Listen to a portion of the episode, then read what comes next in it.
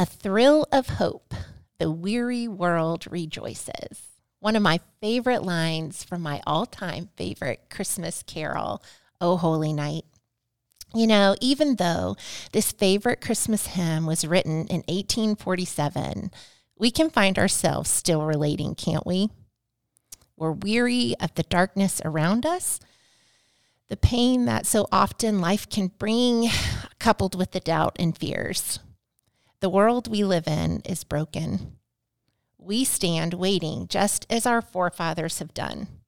We are waiting for restoration and rescue. Advent, by definition, means the arrival.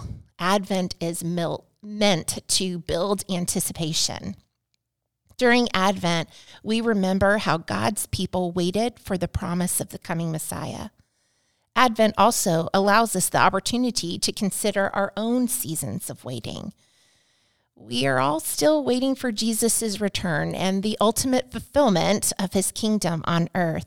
So we find ourselves living between the already and the not yet. Sometime today, I want you to read Romans eight, eighteen to twenty-five, and then take a moment to kind of paraphrase each verse on your own and really take a moment to meditate on that.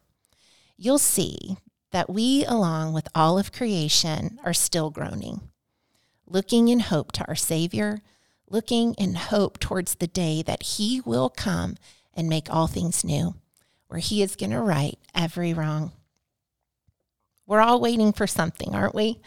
Sometimes, if we're honest, it's hard to feel God's love for us when we aren't always able to see his hand at work in our lives. Well, the people of God have bumped up against this reality for centuries. But make no mistake, our God is never idle. He has been working out his story since the beginning of time. Our circumstances don't determine if God is working, and nor do our feelings. I needed to hear that. We've gotten confused along the way, believing that the life we live is somehow our story rather than God's. God is faithfully working on your behalf and for your good, for his ultimate glory. He is carefully forming you into his image. He's crazy about you, and he wants you to know him more intimately.